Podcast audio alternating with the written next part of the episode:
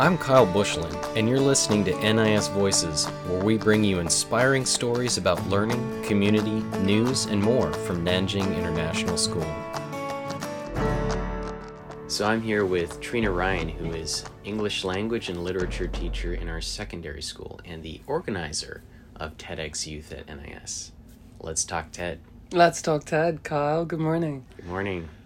Okay, TED is at the forefront of everybody's mind right now, or at least I feel like it is.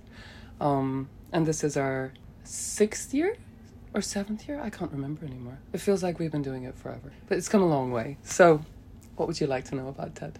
Everything. Tell me the origins. How did how did we become the only international school in Nanjing to do this? Well, I started here in 2015, and I when I came, I was already a TED fan, and so I went to speak to Carson Bratton, who was the MYP coordinator then, and I asked him who who would be a person to contact about organizing a TEDx event at our school, and he pointed me in the direction of Mr. Luis Mello, who had given a TED talk in his previous school and attended a real TED conference. And so obviously he was the person to speak to, and we started ideating. And then the very first year, we decided that we would stream the TED conference, and so we set up in the black box, and we organized sofas and streamers and food, and we got the license to stream the event, and one person came. So that was a little bit anticlimactical, but you know, our, our whole school mission is trial and error and learning is iteration. So that failure, rather than disappoint us and, and completely turn us away from the idea, just kind of fed the fire really. And the next year, 2017, was our very first TEDx Youth at NIS event with real live speakers. Um, and ever since then, it's just gone from strength to strength in terms of the quality of the talks and the variety and the outreach to the community for speakers and audience. And it's really just become something that it's in the yearly calendar now and it's part of our community and it's something that many people look forward to and and we hope is doing something positive in the community.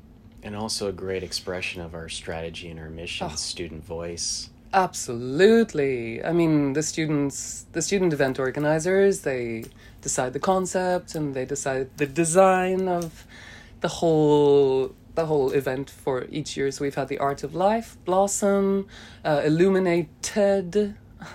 Pardon the pun. and this year it's Enlightened. So every year it's something a little bit different. Last year it was back to basics because the year before um, COVID sadly meant that due to lockdown and and restrictions we had to cancel our event which was a shame because I was going to speak that year but it seems that I'm not placed on on this planet to speak at TED rather to organize it. So here we are back again and enlightened will be March 5th and we're so excited that we can actually go ahead because this year also covid is still affecting many aspects of our lives. So we're really we're feeling very grateful and positive and hopeful that can go ahead without a hitch. Tell us a bit more about Enlightened.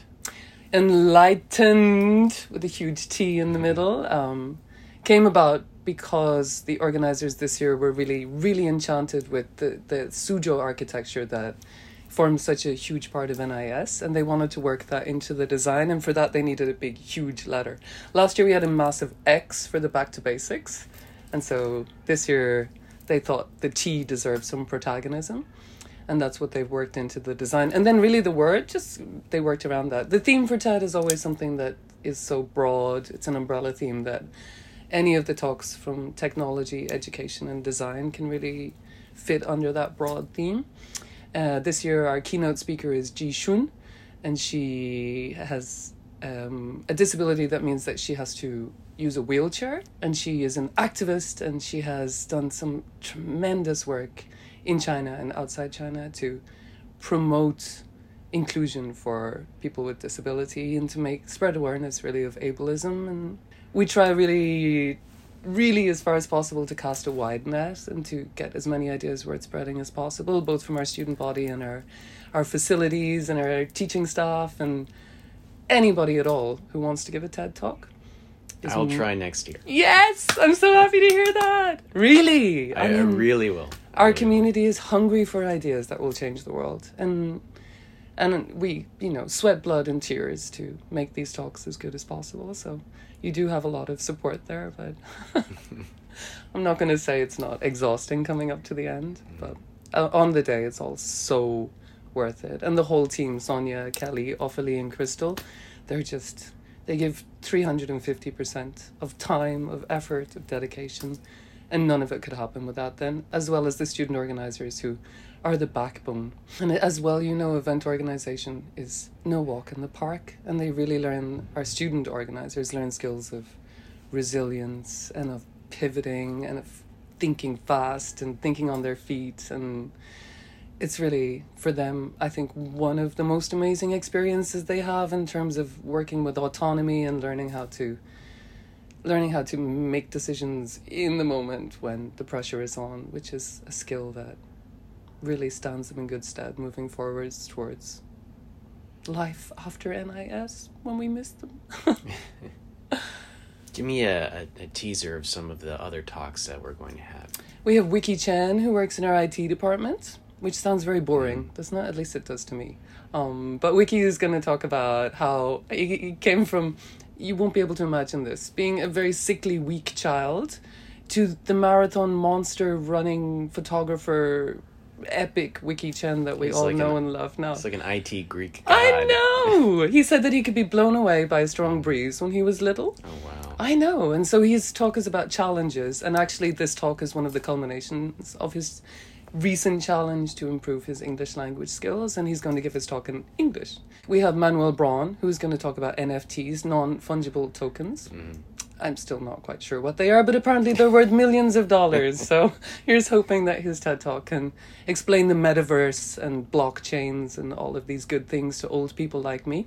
That's an idea worth spreading. it sure is, especially if this is the future.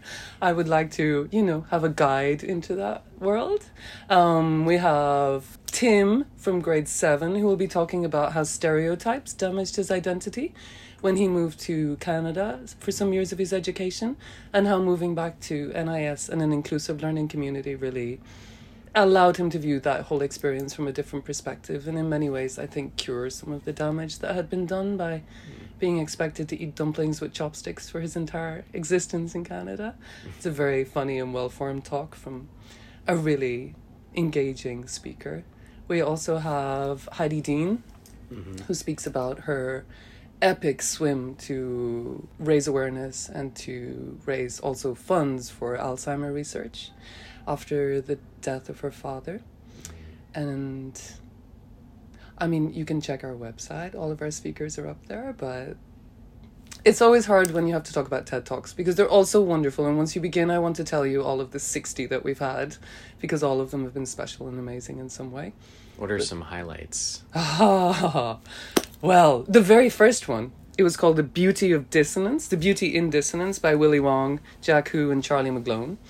Um, they played a guitar with drumsticks and they played over each other's instruments with their hands like octopuses and they made the most amazing music with the most unlikely of instruments in the most unlikely combination. And then they spoke about how this creative process had allowed them to develop their musical talents and their their collaboration and communication skills in a way that playing traditionally would not have. And it's again really reflective of the way that we try to operate in our IB classrooms, you know, to promote this divergent thinking and and our school mission of personal excellence and creative thinking is really shining through in these quirky, odd, fantastic, eccentric, really fabulous ideas that are spread. Angela Chen in 2018, her talk on reading inspiring empathy was about her PP project, her personal project in grade 10, where she did an outreach program to a Chinese school to promote empathy through reading with younger children. Um, and she, she used these incredible scientific, you know, tests to establish the empathy levels at the beginning and measure them at the end and, and that reflection and that that need to do something give something back to, to her community was really inspiring for me. And of course anything to do with reading is inspiring for me. Everybody should read read read more read all the time. Um, other talks i mean Carson Bratton his tune in about uh, actually listening to lyrics rather than just passively hearing them, and then how that relates to life in general, you know, taking agency and being present in everything that you do rather than just letting life happen to you or pass you by. It's also very funny. It's also very, very funny. I really like talks that make me laugh, you know? And we can find all these online. All of these, if you Google TEDx Youth at NIS, you will find all of these talks year by year uploaded. They're all fantastic. As I said, it's terrible to mention one and not be able to mention all of them, so go online and watch every single one of them. They're all amazing. They're all fantastic. So, as uh, event organizer, and you've put on some amazing TEDx's, uh, what is some advice that you have for other schools who are thinking about hosting TEDx? Hmm. I would say, first of all, contact the TED organization as early as possible because applying for your license and and getting your license takes much longer than you would imagine, and you're not allowed to start planning your event until you have this license. So that's the first thing, and then ask as many people as possible to join you. At the beginning, it was just Luis and I, and that was quite stressful at times. But as the years have gone on, we've added to our team. People have been interested and willing and, and delighted to come on board. And there seems to be some reticence at the beginning because people think, I don't know how to do this and I don't know anything about it. But we learn by doing. I didn't know how to organize a TED event the first time I did it either, and neither did Luis. And now people seem to think for some reason that we do. We still don't, but we do it anyway, right? and every year that we manage to pull it off, it's a huge achievement, but we also breathe a huge sigh of relief. Um, and it's through this collaborative effort from the entire team and everybody pulling together and subbing in when somebody's tired or stressed or we've forgotten something. And it, there's power, there's great power in beginning, Kyle. I would say, great power in beginning, and talk to as many people as possible and enjoy the experience. And if it's an absolute disaster the first time, excellent. It just shows you how to do it better the next time, right? It does. Learning is iteration, and failing forwards is just one of the most powerful learning experiences that you can have.